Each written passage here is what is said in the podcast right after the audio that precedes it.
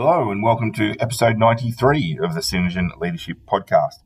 For those of you who are listening for the first time, my name is Julian Kyle, and I'm the CEO and the co founder of Synergen Group.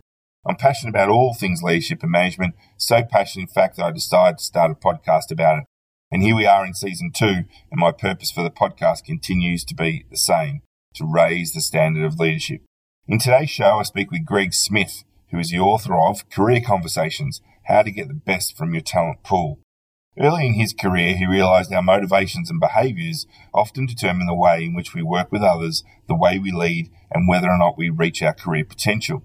This led him to complete his Masters in Career Development in 2006, and he also later assisted Edith Cowan University in delivering that particular program. Over a long and varied leadership career, he's benefited from several major career transitions. This is, includes leading large international trading businesses at CEO level, followed by leading various consulting businesses, and finally, co founding and leading Deliberate Practice, a HR consulting firm, as managing partner and CEO.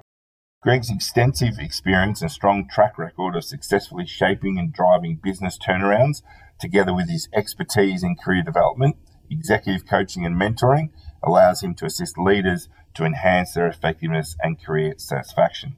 He is also credited in theoretical and applied aspects of solution focused coaching from the Coaching Psychology Unit at the University of Sydney. He is a professional member of the Career Development Association of Australia and a certified practicing marketer and fellow of the Australian Marketing Institute. Now, during the course of the conversation, we explore his book in detail. I start off by asking Greg why did he decide to write this book? We speak about the new career reality and how we can reinvent ourselves. We discuss the importance of personal brand and the value of networking. And I finish up the interview by asking Greg about how we lead career conversations and why a written plan is so important. So keep listening. As always, really like to hear your thoughts about the interview with Greg Smith, author of Career Conversations How to Get the Best from Your Talent Pool.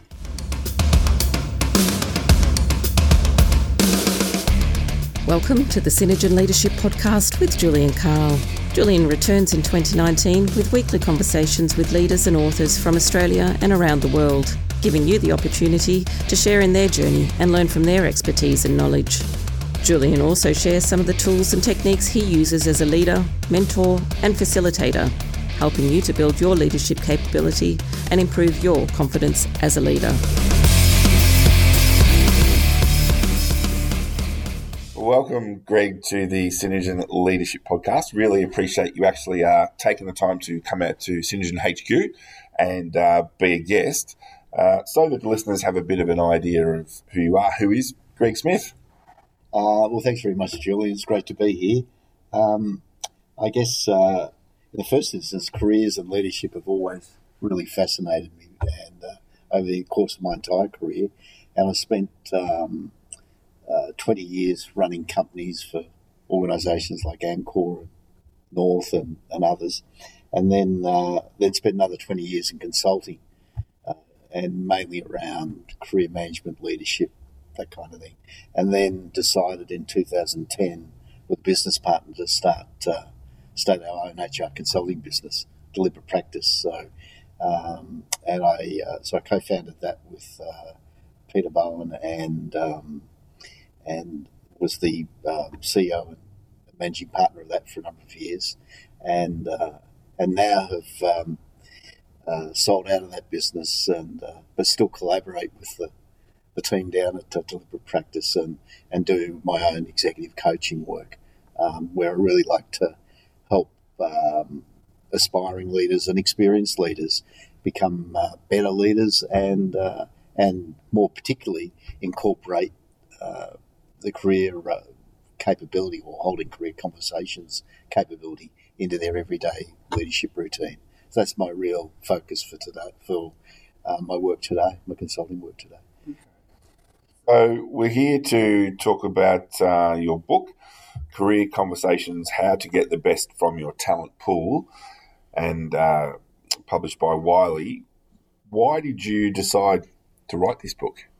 Well, over the time, particularly the consulting work, Julian, I think brought a real focus for me that many leaders really struggled with holding even basic career conversations with their employees, and in some cases would actively would do almost anything to avoid them, and and they ended up being add-ons in performance reviews or a little career chat. But um, today, I, I, don't think a little career chat along the way will cut it. So um, the other the other thing that struck me was it's not that difficult. So you know, leaders do all sorts of really complex things, and I kind of thought, well, it's not that hard, and uh, I really wanted to uh, write a, an easy to read, really practical book about how to go about the rudiments of it because, uh, as I said, it's not that hard. And I particularly didn't want to write a um, an academic style book. I've been an academic, so I know what that looks like. Um, it was really to, to write a book that was going to be something that leaders could pick up, read, get the rudiments of it pretty quickly, and implement straight away. Um, not having to spend days in workshops or anything like that. They could just pick the book up and, and go run with it straight away. Okay. So I want to want to start off with a bit of an excerpt from the introduction. Mm. I believe everyone has a right to career satisfaction, which is a fundamental source of energy, creativity, and capability. For many, however, career satisfaction can be as elusive as self esteem. That said, when career harmony does exist, problems of the greatest complexity seem to be solved more quickly and easily. The positive impact on our lives is palpable and exciting. The payoff, better career conversations, can therefore be remarkable. In my experience, many leaders are fearful of confronting the lack of career satisfaction and its consequences, preferring to ignore the realities that surround them. Despite all that has been written and said about employees as free agents, I continue to be amazed at just how many leaders still feel ill equipped and reluctant to have meaningful career conversations with their employees. So, the reason that resonated with me is in the work that we do, I'm noticing more and more organisations don't necessarily have the support structures in place for leaders to perform at their peak. Mm. And when I read that, it really made me think that that supports that idea. So, why do you think that organisations aren't giving their leaders the capability and the frameworks to be able to have these career conversations? Yeah, it's a, it's a really good uh, question, Julian. And um, there's probably many reasons why that hasn't happened. And in some ways, I think it's it's the way that professional development has evolved. And I think today, uh, careers, whilst the whole notion of you've got to manage your own career has been around for a long time now, and everyone gets that. Um, not many actually know how to do it. You know, some just do it innately. They they don't need any help at all. They just you know go off and, and seem to put their careers together in a very successful way. Um, but that's not everyone, and, and, many people have found need need help doing it. Um, so I think it's it's kind of an evolutionary thing, and that's now coming of age. There's a some sort of maturity happening with careers. So uh, perhaps if I could give you an example to contrast that, if uh, if you look at executive coaching, you know that's that sort of arose in Australia in the in the 90s and many years before that in the US. But in the 90s, executive coaching was really seen uh, for people who were the organisation's problem children, more than that kind of thing. And then the idea evolved to being actually, no, this is really fundamental to an executive's um, development. In fact, uh, almost today, well, haven't you got a coach? You know, doesn't your organisation value you? And yet, back in the 90s, it was sort of the organisation's problem to uh, children. And that, the whole aspect of executive coaching arose from the 90s to, to now through the work of a lot of people who, who were very um, prolific in both the academic side and the practical side of it, uh, like uh, Dr. Anthony Grant um, and, and many others who've really pushed the uh, very successfully uh, profile what executive coaching can do.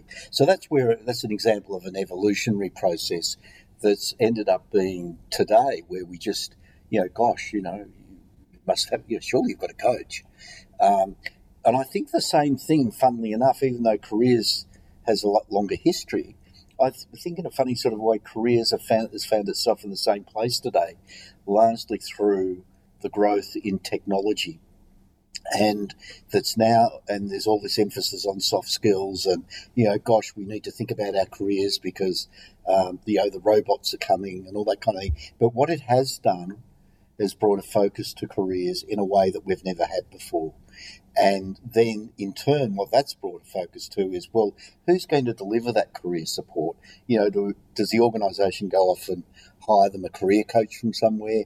Or do they do something else? Or more particularly, uh, should that come from their leader, which is what I'm advocating here, that it shouldn't be something that is separate or something that HR does or something we delegate off to anyone. As a leader, I don't know why the heck you wouldn't want to be talking to your people.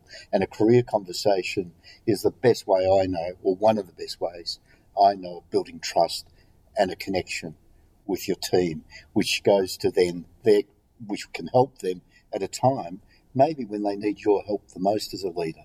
So it's not a case of, of delegating it off. It's a it's a case of saying um, this is really important for my leadership skill, my suite of skills, and it's a really important activity that, that I really want to be doing. And I think that's the the key is you've got to genuinely want to do it and genuinely have an interest in people's development. And to me, leadership is without doubt one of the fundamental aspects of it, without doubt, is being able to build capability. And then that goes to retention and engagement. And we all know there's lots and lots of research about that in terms of what it does for organisational success and, and the success of individuals.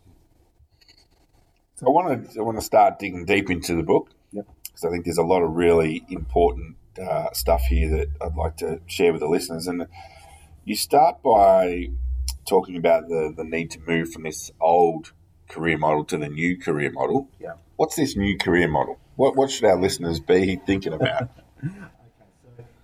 do that, I probably have to talk about the old model just very briefly, um, which goes back to the last century. And Donald Super, one of the one of the prolific career researchers of his time, um, he he mapped out pretty well the, the old career model where there was a series of career stages you went through, but it was very much a linear pathway.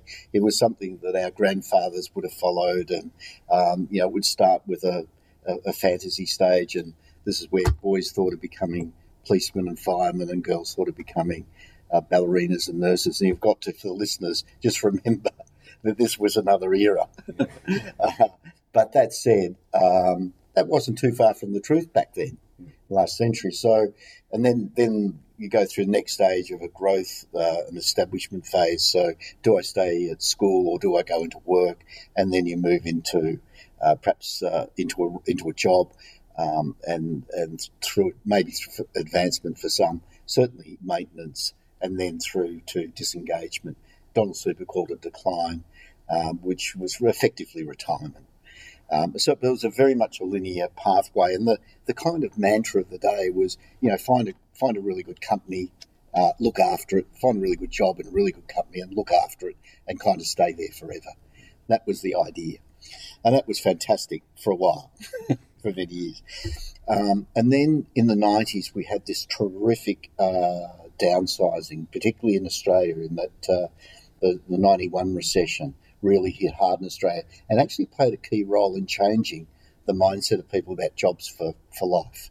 You know, the, the, the uh, Generation X at the time saw their, their parents uh, losing their jobs after 40 years in some cases and said, right, well, I'm not going to let that happen to me. I'm going to be in charge of my own career. I'm going to be a free agent and I'm going to run my career the way I want and not be at the mercy of, of uh, a cycle like that. And, and that, that took us right into the noughties then. And then we started seeing this recycling uh, of careers happen. This is what I'd call the new model now. So, in some ways, there's some of the same stages of what Donald Super identified in the last century, but uh, except hopefully more enlightened. uh, but uh, what we've seen, what we more see now is a recycling effect of, of some of those stages. And, you know, it might be three, four, five times in someone's career now that's anticipated and many more jobs. So the basically the old model was linear, straight line, very much structured. Today, it's more of a, a recycled approach through many, many different cycles, which is just terrific, if unless you don't know how to do it.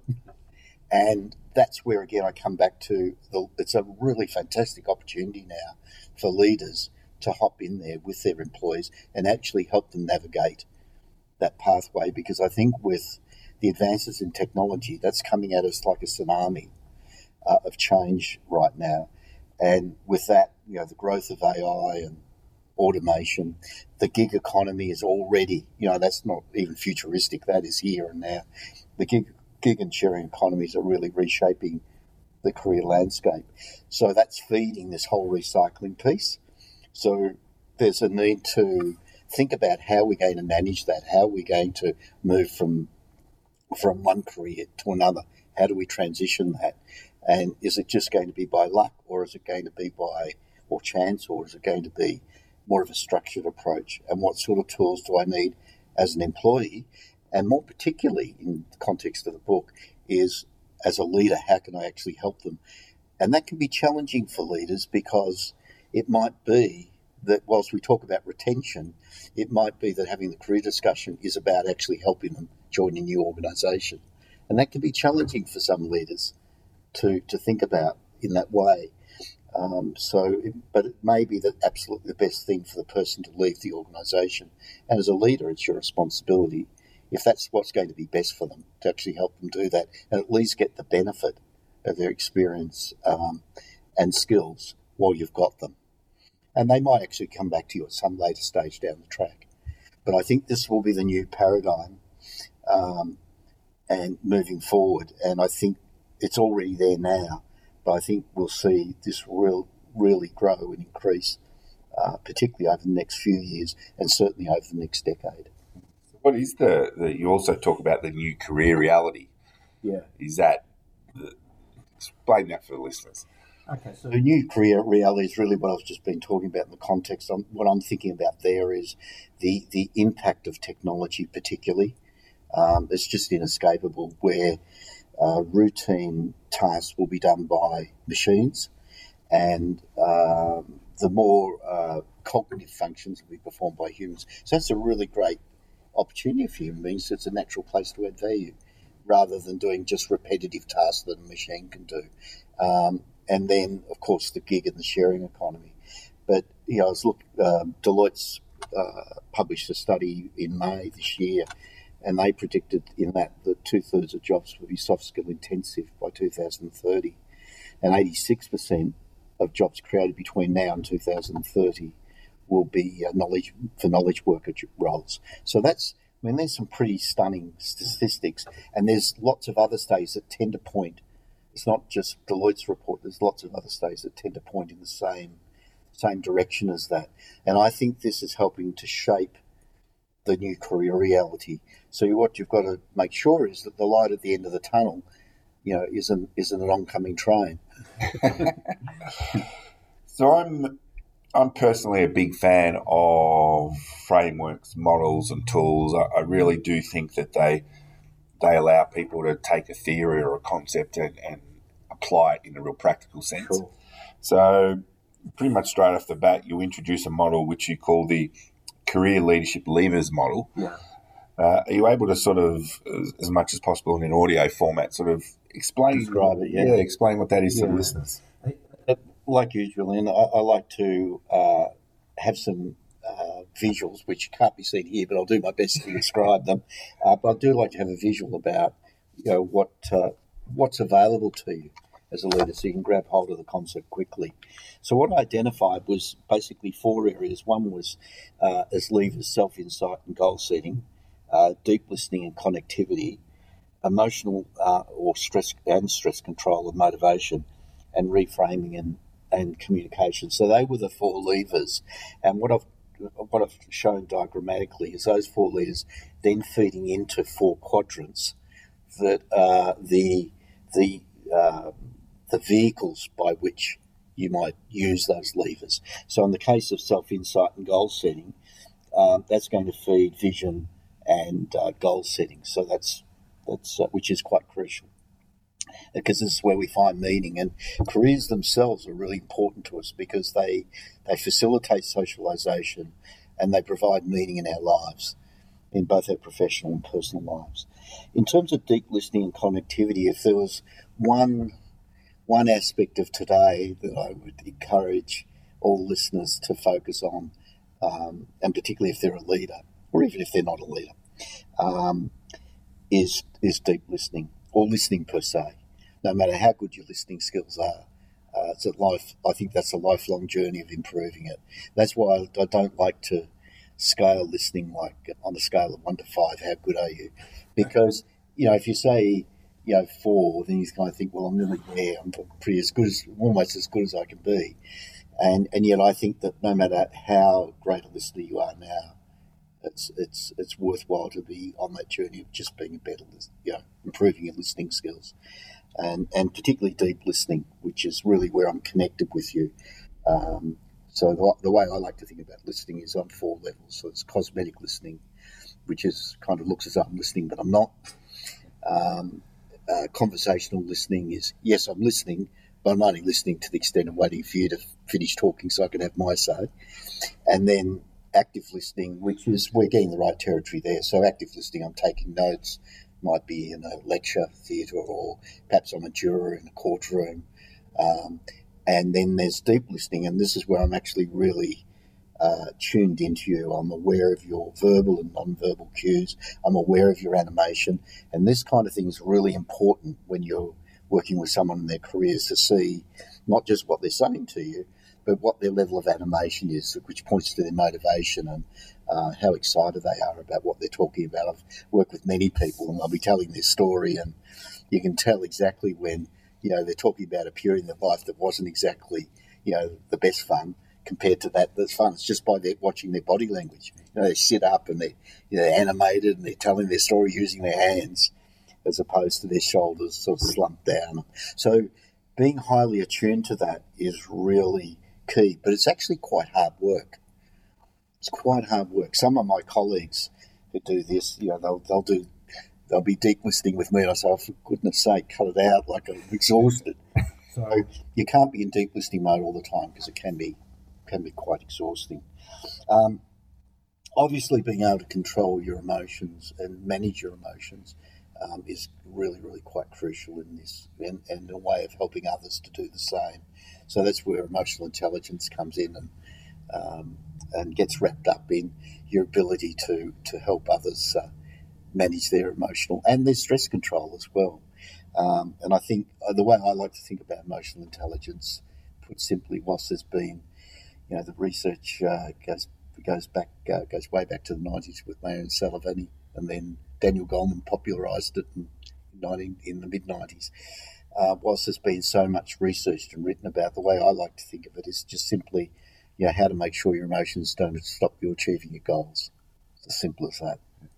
Um, but I think it does tend to wrap up beautifully the communication skills you need as a manager, whether it's to do with um, you know uh, either the social competences or the personal competencies you need in emotional intelligence. And then there's uh, reframing and thinking, and I, I, like to, for me, solution the solution focused notion is a really important part of that, um, and it's one of the most powerful communication tools. I came, I was uh, introduced to it um, in the early noughties I wish I'd known about it 20 years earlier. So powerfully, the, the uh, power of it lies in its simplicity. So incredibly simple um, to, and if you can help others think in the same way, um, then that's a really important thing, I think, benefit that leaders can bring.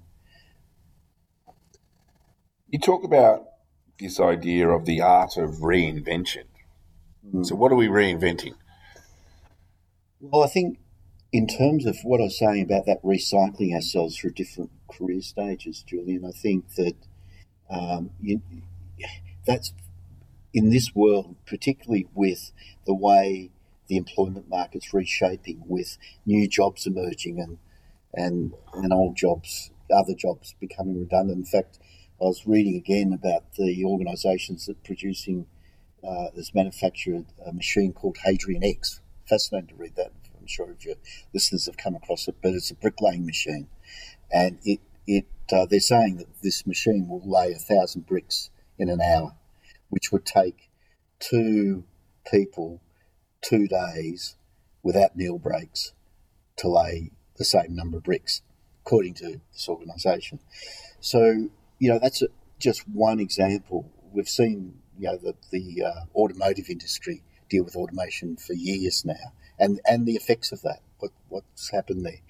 But I think that the way the economy is reshaping with careers, and particularly around the direction of where we're going to be adding value, which is a natural place for us to add value, is in the um, human interaction space. So machines will do everything else. We don't need humans to do that, and we can allow them to be innovative and creative and and, uh, and and add value that way. So I think that's going to change the nature of jobs quite a bit. Already is, which means we need to reinvent ourselves. And to do that, then we need to know well, firstly, what does that look like? And then, secondly, how do we go about it? And one of the big, uh, really fundamental pieces in reinventing ourselves is understanding our transferable skills. It's not rocket science. It's quite easy in a sense to, you know, we're talking about, you know, things like leadership and teamwork and collaboration and innovation, creativity. For instance, they are all, all of those uh, skills are transferable where we can take it from uh, career to career to career, and particularly if they're humanistic ones. Particularly if they're humanistic ones. So, for instance, with machines, there's no point trying to compete with machines. Um, just absolutely no point at all. In fact, we don't even know how the brain thinks. We still don't know how the brain thinks and reasons, but that's a natural place for us to be. I was listening to an expert talking about this just recently, and, uh, they said that they saw they saw AI and automation as being uh, a, a, fa- a, function of risk and um, risk and probability. So, um, if if uh, if a machine could visual, visually see uh, a cup, it would say, "Well, what, with all that's programmed into me, I, yeah, I've got a ninety nine percent certainty it's a cup." That's how it works, yeah. Which is fine. And this person was explaining that it really resonated with me because they said, well, if you're producing an algorithm to diagnose cancer, you would want it to be really, really, really accurate. However, they said if you were if you were writing an algorithm to sort out the black jelly beans from every other colour, then well it'll do that, but it was kind of got it eighty percent right. You know, doesn't really matter.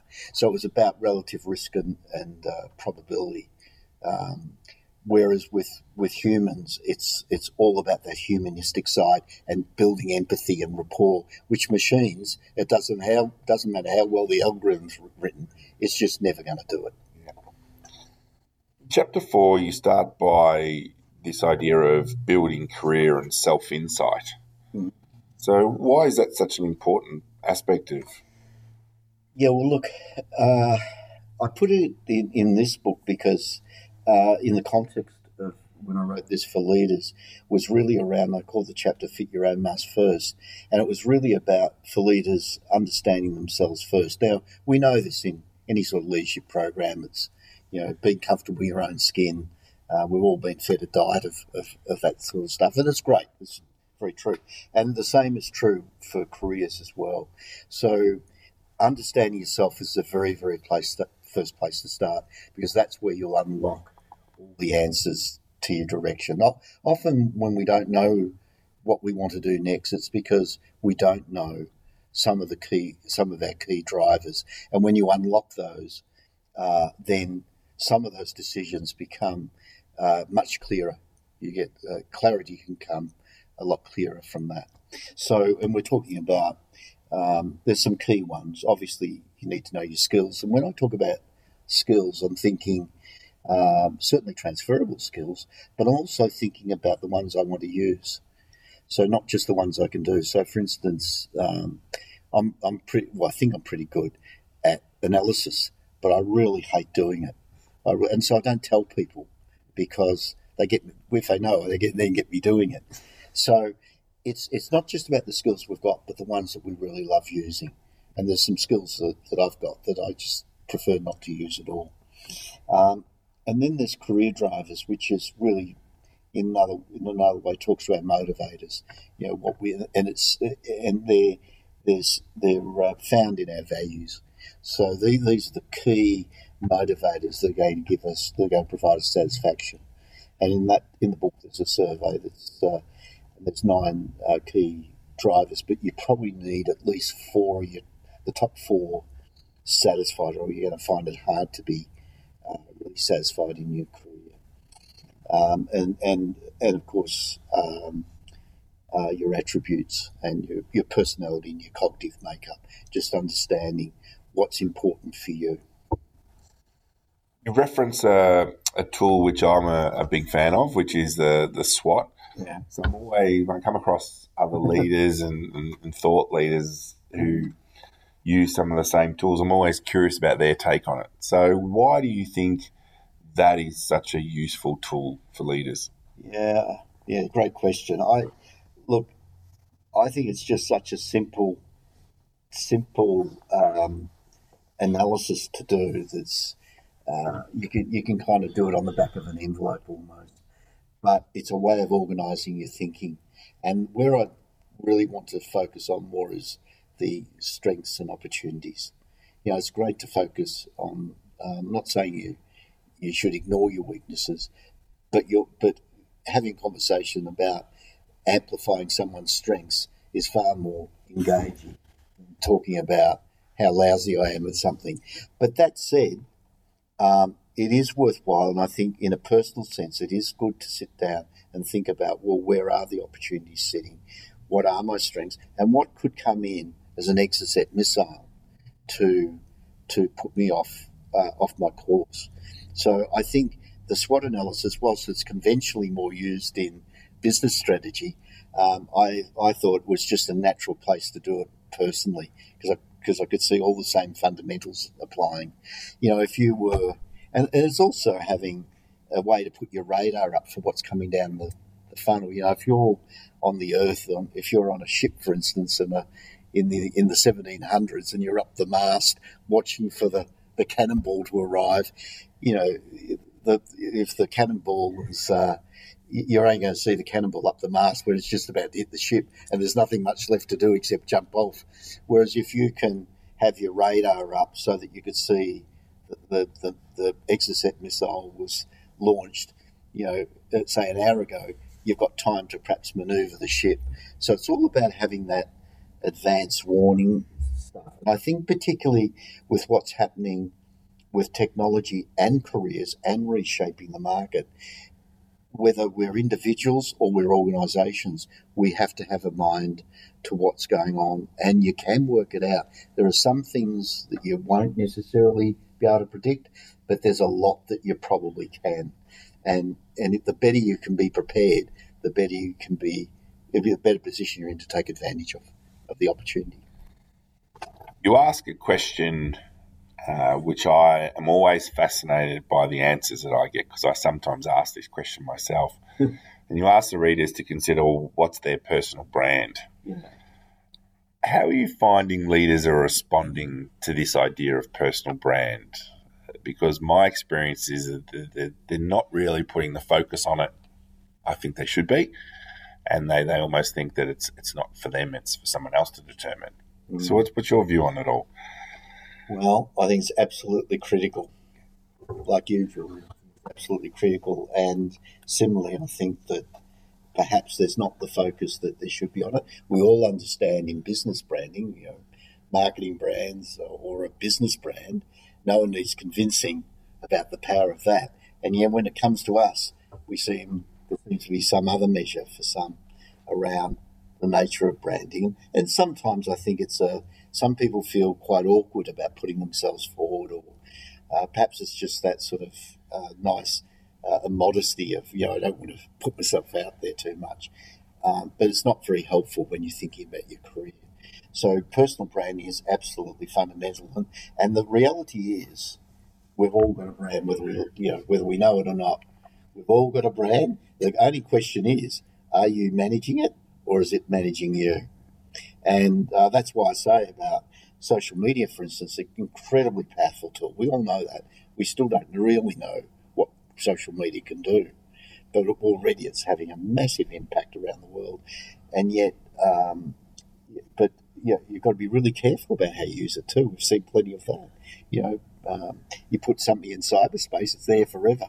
You know, talk to some politicians who put up something, you know, 20 years ago and it comes back to haunt them. So, it just happened, didn't it, with um, the Canadian Prime Minister? That's right, uh, uh, Justin Trudeau. Yeah. Yeah, exactly right. So you've got to be really careful about how you manage your brand. You know, the experts will tell you in, in business land, you've got like, there's something negative goes out in social media about your product, you've probably got two or three hours to respond. That's the, that's how quick it is before it does really big damage to your brand. Um, and I think in the same way for your personal branding, you've got to be really careful and try and manage it as tightly as you can about what's out there. And because the question is, is perception reality? Is your perception of your brand the actual reality that's out there? And if it isn't, what are you going to do about it? And how do you manage that? Also, talk about mentors. So, obviously, I'm a big believer in mentor. My first book was about mentoring. So I'm curious, why do you suggest that mentors can help? Coaching is more a facilitative process, a collaborative facilitative process.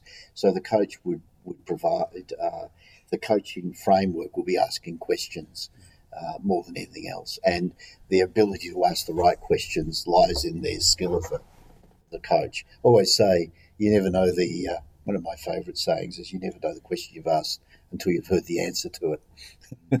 but uh, but in contrast with mentoring, so like so coaching so conjures up in my mind so I, uh, an athlete with uh, a coach observing a top athlete with a stopwatch in their hand, whereas mentoring you got to get this image of a an old man with a long beard and robes yeah. and sandals, yeah, and um, because but I think that's the right sort of imagery because mentoring is about uh, someone who's walked in your shoes, someone metaphorically older and wiser who can provide advice. So, you know, this is, yes, I've struck this situation before and this is how I go about it. And, you know, in my view, really great mentors are also coaches, but they're actually really hard to find. It's really hard to find a, a mentor who's also a really great coach. And sometimes in the, the engagement, you might flip from one to the other. You might you know, go out of coaching mode into mentoring mode. And, and really skilled mentors who are also great coaches know how to do this.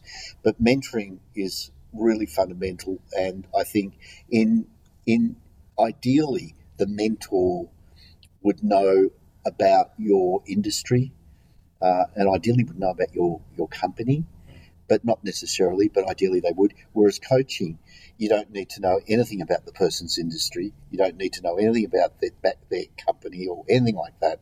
It's because the, the the skill lies in the process, whereas mentoring is really providing advice based on experience. And they're quite fundamental difference, but really powerful. Um, and I think an individual um, could uh, should, uh, in my view, have both a coach and a mentor because they play quite quite different roles, unless you're lucky enough to have one who can do both. But they're rare. The goal of goal setting. I was interested in this because, you know, what we know is that it's important to be clear about your goals. Mm. But there's so many different approaches to goal setting. So I was curious yeah. to, to get your views on it. Well, in the spirit of solution focus, I like to keep it simple. and it's simple uh, as simple as it can be, which I think was what Einstein once said keep it simple, but no more simpler than it, has to be.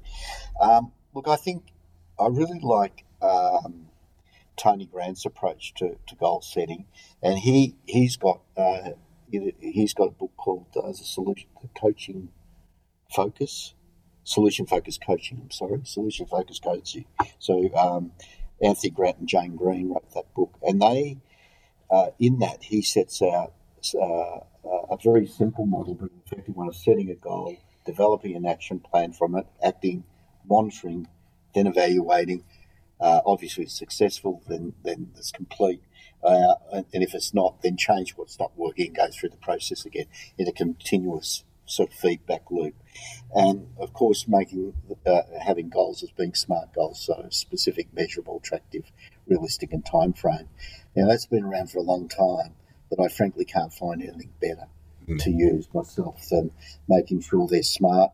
But I think um, I think for some people, it's not so much in the process, uh, but it's how they think about goals. So some people uh, you, and you're right to focus on this, Julian, because in my experience, some people have a lot of trouble setting goals, and and and whilst others have too many goals, they got they get goal diffused. They've got so many goals, nothing ever gets done because uh, they're too goal diffused. But I think setting goals uh, does need some encouragement sometimes.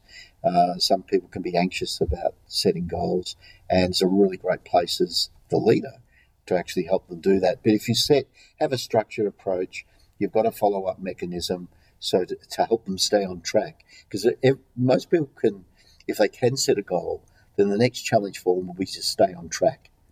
You know, uh, if it's, uh, for instance, an example that comes to mind would be weight loss. You know, if you set a weight loss and say, well, I am going to lose 10 kilos, and then, uh, you know, uh, uh, uh, maybe that's over three months. So there's your, your goal to lose t- 10 kilos over three months. And then three weeks in, you go out for a big dinner. He's like, oh, that's it. The, the diet's over, you know. But it's so it's it, it's quite can be quite tricky sometimes just staying on track instead of just saying no. Well, you know, a not you know, a dinner out's not going to make any difference. I'll get back on track tomorrow. So I think it's about setting goals, but then holding the coach in or their leader uh, it, it, the, the, the, opportunities to help them stay focused on their goal. Um, and as I said, the model that um, uh, Tony Grant and Jan Green have got in, in that uh, in solution focused coaching, I think provides a really, really nice little model to, that shows exactly how to do that. Also, talk about this skill will matrix, uh, which are useful ways to lead and coach. And uh, this wasn't one that I had uh, come across before, oh. so I want to know about it. Again, it's a it's a great little heuristic um, about uh, that really means if you can work out which quadrant you're in. We've got four of them. There's guide, delegate, excite, and direct, and they're all a function of either high or low skill or high and low will. And then you can kind of get a bit of a mud map of what to do if you end up with you know, whichever quadrant you end up with. So if you were in the uh, the bottom left quadrant, which is direct, so this is where you've got there's in the person low skill and low will, um, then the first thing to do is you might want to check out well what's going on. You know, why have you got low skill or low will, and identify the motive, uh, the motivations, and then build will and skill. So it's quite quite simple, um, and you want to in that case foster small steps. So, you know, you might be making big leaps, but any small steps you want to be celebrating. Uh, if you then looked at the top right quadrant, which is around uh, delegating, so this is, you know, almost the perfect, the sweet spot, if you might you might say that. So the person has high will, they're really motivated, and they're highly skilled. So it's kind of leave them alone. in that that case, if you're coaching them, is give them the space to to do their own thing um, and, and, and, provide um, uh, you know, discretion for them to for self direction, and just provide the support uh, and resources as they need it, rather than um, you know perhaps in the other in the diametrically opposite, where you had low will and low skill, where you're going to have to be pay far more attention and, and be more directive. So that's that's really the model. It's a great little heuristic uh, really works. I've used it lots of times to figure out what I'm going to do next with with uh, a coachee. But it helps them uncover their motivations and and uh, move forward. And, and you can. It's also a great way of framing solution focused questions, and and you know helping them with picking up on unrealised uh, patterns or behaviours.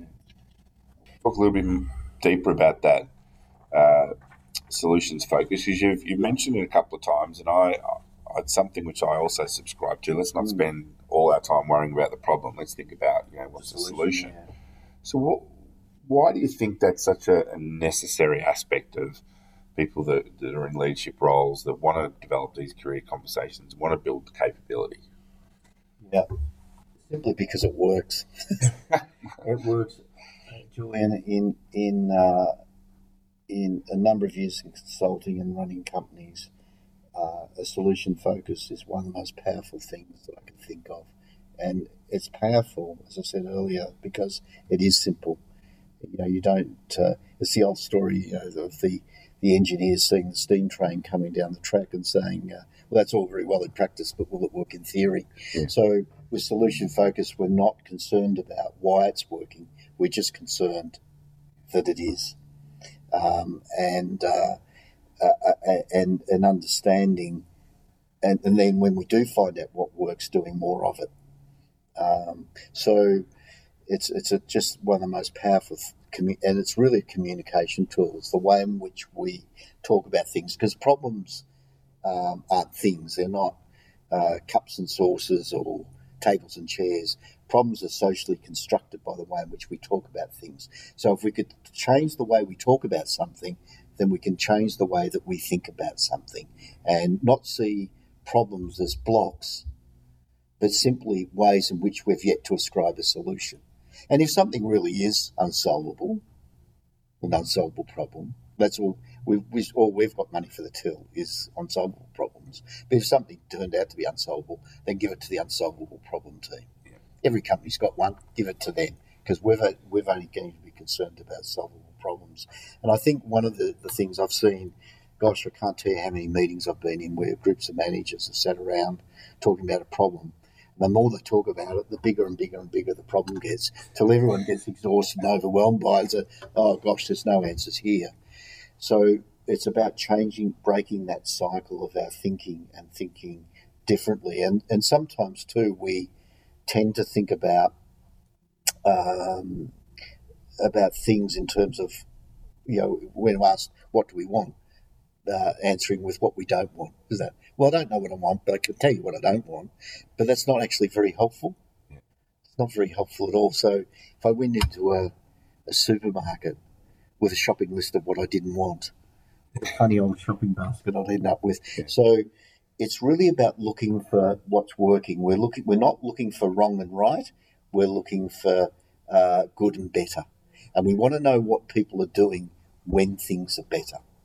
I was once consulting with an organisation um, that was um, that had taken over part of a public sector uh, service provider, um, and they the the company that took them over they had some technology they wanted. and The company that took them over um, were quite entrepreneurial and fast on their feet, and this group that they acquired were were not as nimble that they, that they were used to.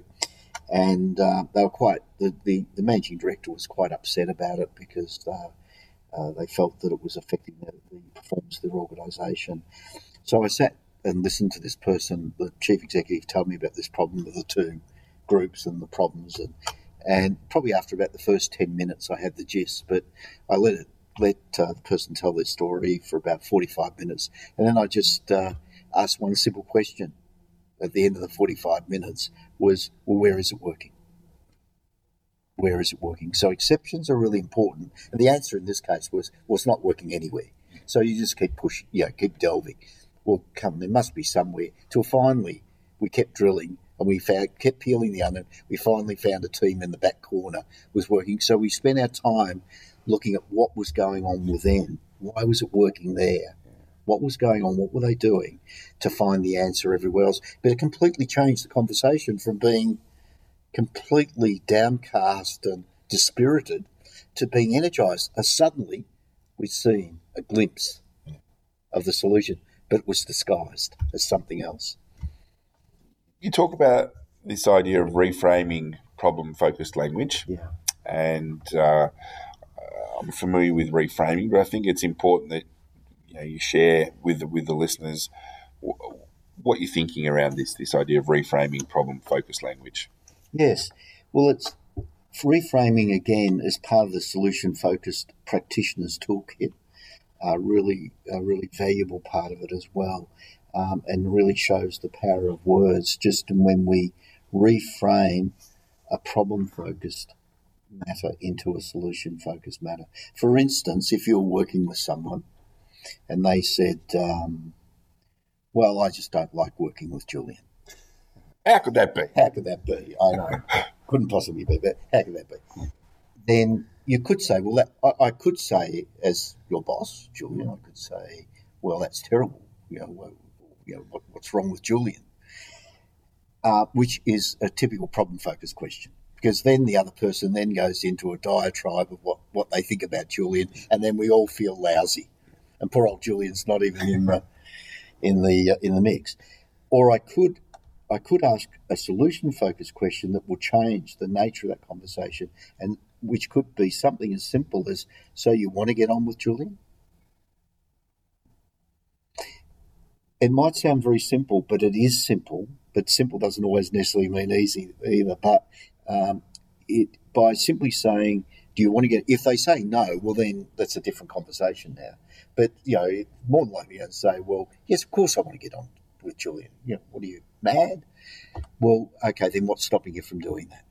Oh, bang bang. Well, what can we do about that? You know, well, I don't like the way he cuts his hair. Well, we're not going to do anything about that, are we? So push that out. of it. So immediately you get off the list. So what it will do is channel you into a more helpful place with with things can get actually done rather than not done, rather than getting all tied up in in the pro- what might be the perceived problem. So uh, that's just you know one example that comes to mind.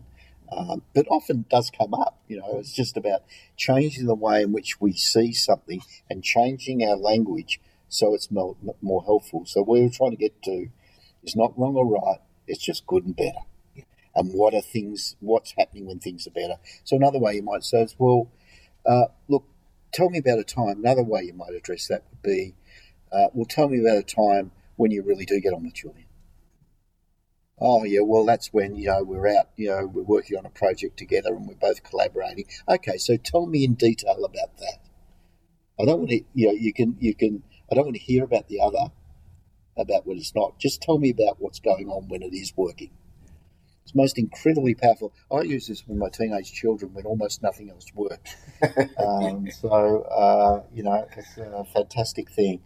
And the power of words, absolute power of words. It does take practice. It's really simple, it's actually easy to use, and it just takes practice. And the more you practice it, the better you'll get. Talk to me about the GROW model. Yeah. Uh, it's one that we use, we teach, we train. So whenever I come across someone else who's using it, I'm always looking for insight into how you use it and views on it. So sure. let's talk about Grow. Well, I love Grow. I just love it. I've worked with the Grow model now for many, many years. Um, I've tried to find other models that do it better, but frankly, uh, I haven't. Uh, if you have models, Julian, that, that, you believe do, I'd love to hear about it. I just think the Grow model um, is such, again, a very simple model but it works. And when I've been working with groups and in, uh, when we've been running workshops about helping people uh, structure conversations, I've found the Grow model very quickly uh, shows uh, how, or sorry, how quickly uh, people can um, learn how to have much better constructive conversations using the grow model than just about everything else. So there's a bit of efficiency around it. It kind of just gets to the quicker the matter and gets to the outputs a lot more quicker. But it also gives seems to give uh, the people I've worked with a lot of confidence in being able to structure the conversation. So rather than just going off and we don't know where it's going, that at least they've got a framework to follow. So, which is, as, as you know, starts with goals, and then you know, and making them smart goals. And you might have two or three goals, and uh, before you rest on your final one or three or whatever it is, um, and then testing uh, for the reality. You know, what's really going on? You know, what do you think could be happening there? Um, so that then you can frame out the options that might flow from that. And then in a, in a wrap up session. So in the options area, that's where I like to use brainstorming and saying, okay, well, we've got our, we've set our goals. We kind of got a good understanding of what's, what's happening, what's happening around us. Um, and now we can get into the fun part, which is about brainstorming and how we're going to make this happen. And then the wrap up, where if it's in a coaching scenario, uh, particularly, is where uh, both parties might make commitments, and um, and particularly if it's the leader, it's the important time to to actually follow through on your commitment. So if you're going to say you're going to do something uh, at the end of that meeting, it's really critical that you actually do it. Um, and then, of course, you've got regrow, which is um, you know reviewing. The next conversation is starting by reviewing what you did in the last grow session. Really, really simple model that works absolutely beautiful, and uh, I can highly recommend it um, to anyone thinking about structuring um, uh, any sort of coaching scenario, and particularly career coaching. Well, it's so flexible, isn't it? Because you can use it the way we train it is you can use it for uh, development coaching session. So yeah. someone's career focused, yeah. or you can use it for performance. So if someone's That's not it. performing, we're so flexible. Yeah, well, yeah, very well said, Julian. I agree entirely. In chapter 11, you talk about the need for people to lead a career conversation. Mm-hmm. Why is that such an important aspect of, of leadership and, and why do they need to do it? Well, I think the first point is is I think just being able to open up a career conversation. Not everyone's going to necessarily be pounding your door down as, as their leader saying, I want to have a career conversation with you. In fact, they may be quite reticent to do that.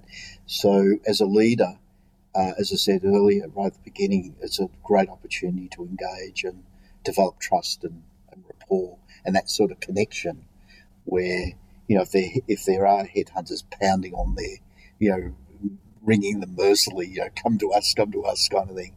Uh, they they may be more likely to share with you what's going on if you've actually got that sort of connection.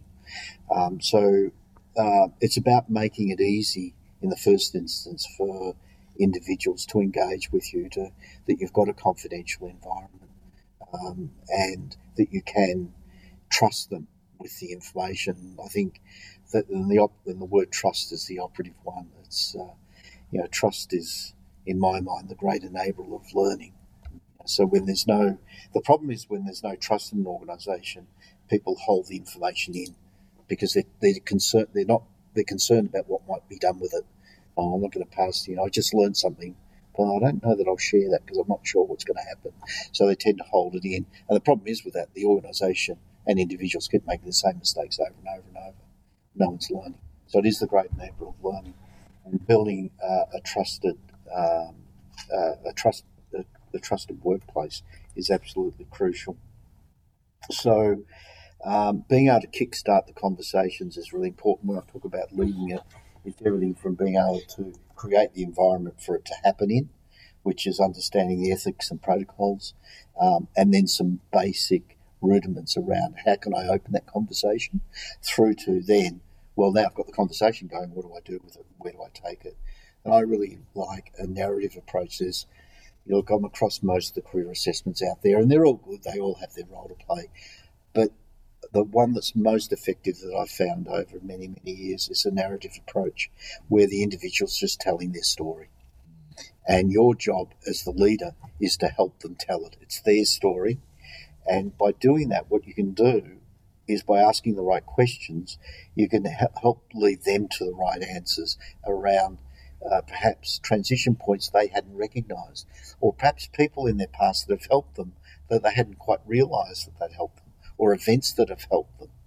So, as, you, as their leader, uh, it's a great, great opportunity to help them see uh, what the key transition points are and how that could help them moving forward. To do that, you've got to ask the right questions and let them tell their story.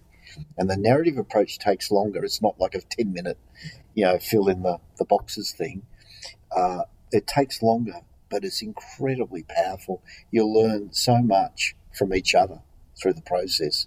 And it's, by and large, it's fairly enjoyable. You write about the importance of ethics and protocols mm. when it comes to career development. Mm. So, why is that such a important aspect? Well, it's absolutely critical. It's, uh, as far as the uh, as far as any aspect of coaching goes, uh, in this context, we're talking about careers. But critical to any any aspect of coaching.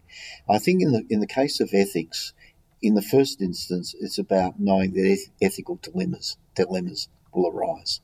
You know, if you're coaching or you're in leadership or having career conversations, it's almost guaranteed you're going to trip across your fair share of ethical dilemmas.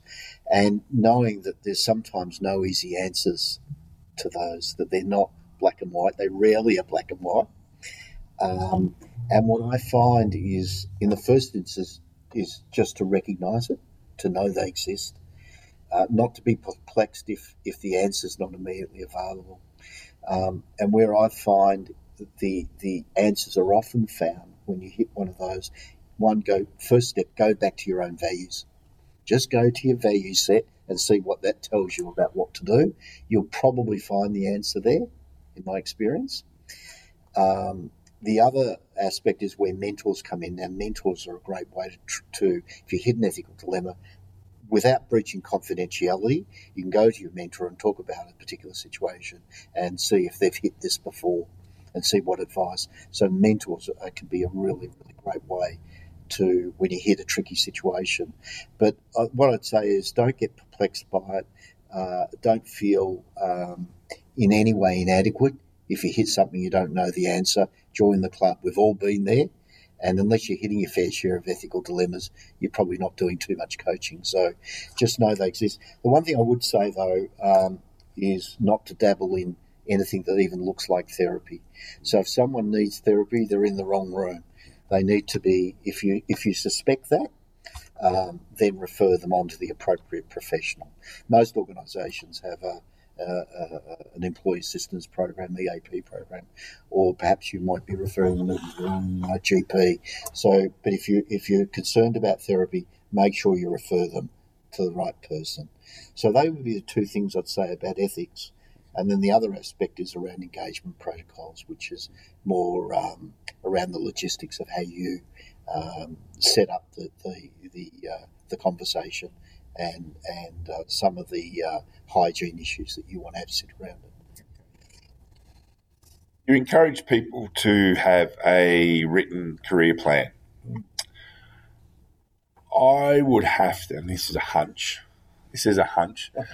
Take your word for that.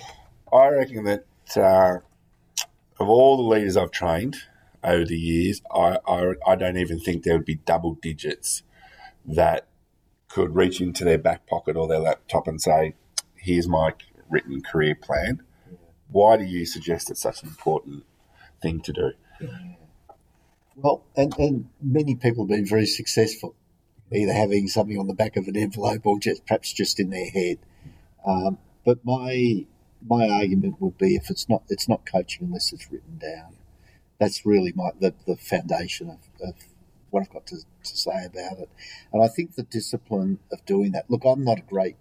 Uh, I, sometimes I have to make myself write plans as well, even when I know that they're good for me. Yeah. But uh, it is worthwhile. The, the, the sheer evidence of of what happens when you do it. And when I write a plan, I usually get to where I'm going, and when I don't, I usually don't. So it's really about reward and effort for me. And um, but I think writing the career plan, writing any plan, but in this case, a career plan, help makes you think about all the key areas, whether it's about self insight or it's about how I'm going to market myself, how I'm going to promote myself. And you can think through and dive back into your SWOT analysis as well and cross cross back to those inputs to see, you know, what's going to affect your plan, how you might execute it. So, uh, but it's most fundamental if it's it's not coaching unless it's written down, and then you've got a document you can refer to. Um, and then refer back to it. I'd say refer to it regularly. It's pretty hard to do that when it's just in your head, yeah. and your head gets uh, if you're like me, my head gets scrambled a lot of the times. So I like to have stuff written down. I can see it and say, oh yeah, well the goalposts have moved, so I need to I need to adjust my goals because they're not going to be realistic. They were realistic 12 months ago. They're not realistic now. Need to make some fine tuning. And I think it just enables you to do that much more clearly. Um, and I, I, think, you know, if you were a leader in a business, this is the, the, the, the perhaps the irony to your point, Julian, is if you're a leader, if you were perhaps a, a, manager in a business and you just got a new chief executive. And the chief executive uh, came in to meet you, and said, oh, "Hello, Julian. It's nice to nice to meet you. I'm your new CEO. Uh, can you show me your plan?" And you said, "Well, uh, can you? Well, I haven't got one. I just make it up as I go." You know, you, you kind of the chief executive. You wouldn't blame them for feeling a bit, you know, yeah, oh, absolutely. How comfortable I feel about this person, and yet for some reason, when we think about career plans, we think that that seems to be okay. Mm. So I think it's just about changing our thinking around it, yeah. reframing yeah. for success, reframing for solutions, because we know that thinking about what works. We know that writing career plans work. They don't have to be some beautiful piece of prose. It can be dot points. It can be um, whatever's meaningful for you, but it does need to get written down. Are there any books or, or people that inspire you? Yeah, well, predictably, I've spoken a lot today about solution focus. So, um, Paul Jackson and McKergow's, Mark McKergow's, um, The Solution Focus is a terrific book for if you if you're looking to to uh, to understand what solution focus is about. That's just a terrific book. Um, as is uh, Jane Greene, Anthony Grant Solution Focus Coaching, where they've applied it to that as well, or indeed my own. Um, another book which is a bit dated now, but I love. It's uh, Malcolm Gladwell's The Tipping Point. Okay. Absolutely fascinating book. Um, it's all about systems theory, and yet you won't see that mentioned anywhere in the 200 pages. But it's a terrific book, and Daniel Pink's Drive. Um, another one is Patrick Lencioni's The Advantage. I really like Patrick Lencioni and the way that he thinks about uh, teams and uh, and his uh, his pillars. So uh, I really uh, I, I love uh, love his work and really well worth reading. Okay. So, if people want to find out more about you, they might be interested in engaging you or, or hearing what you've got to say a bit further, where should they go? Okay, so uh, if you want to know just a bit about me in, a, in an overview sense, go to my LinkedIn profile. Um, I've spent a bit of time trying to make that yeah, really encapsulate what I'm all about, that you get not just what I've done, but actually the spirit of what I believe in and what uh, what I try to do. Um, obviously, uh, I can go to uh, Deliver Practice, www.deliverpractice.com.au, and you'll find um, plenty about uh, uh career conversations uh, and me there. And um, or just Google me. Um, I've got there's been quite a number of uh, papers published and what have you. So if you Google me, you'll find me in around the, the, millions of pages of Google okay. with various articles around what I, what I like to uh, to think of in this way. Any last words on leadership and career conversations? Last words.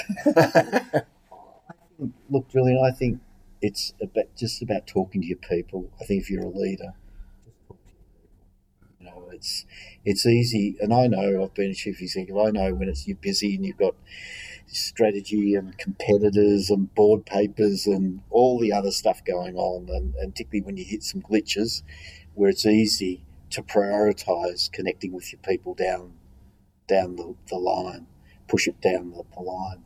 But it's the one thing I'd really uh, recommend that you don't, because you know, it might be the conversation that you say, I haven't got time, sorry, Julian, I can't do that today.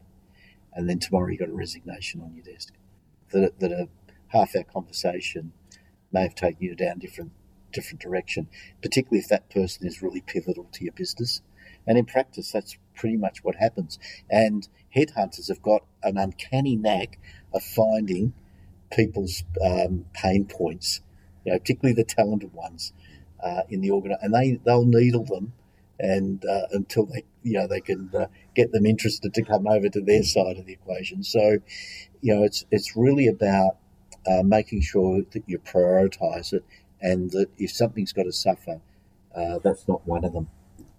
Um, and I, I, just don't think in moving forward with the the pace at which technology is changing the employment landscape, I just don't think leaders can afford to not do it. So for leaders who who have perhaps got by with subpar soft skills I don't think that's going to be possible moving forward. I, I think uh, looking at where that's going, as, as a leader, you're going to really need to uh, have a strong capability in the suite. And so, if that's not perhaps your strong suit today, then uh, it'd be a good time to start uh, developing them. And they can be developed either through coaching or mentoring or other means. Um, so they'd be the the key key aspects. And I think that just talk to your people. I think your employees are going to going to thank you for it. You're going to be a better leader for it, and your organisation is going to be more successful. So, um, you know, everyone's a winner. I just can't see why why you wouldn't.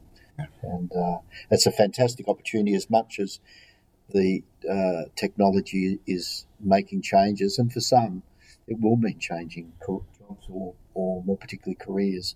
There's some fantastic opportunities. I couldn't think of a, a more exciting time to be in business than right now.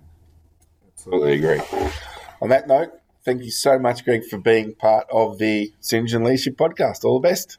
Thank you very much, Julie. It's been great to be with you. Well, that wraps up episode 93 of the Synergen Leadership Podcast. Another great author interview episode for you. I would like to encourage you to head on over to the Synergen Group website, engage in the conversation with us, tell us what you liked about the episode, tell us who you'd like us to interview, or tell us what sort of content you'd like us to deliver to. If you are an iPhone user, please feel free, head on over to the Apple site and leave us a review. It really does help us build awareness of the podcast. In next week's episode another great curriculum ecosystem episode for you, where I introduce a model called the Johari window. It's another great episode. Until then, love to hear what you think. Happy listening.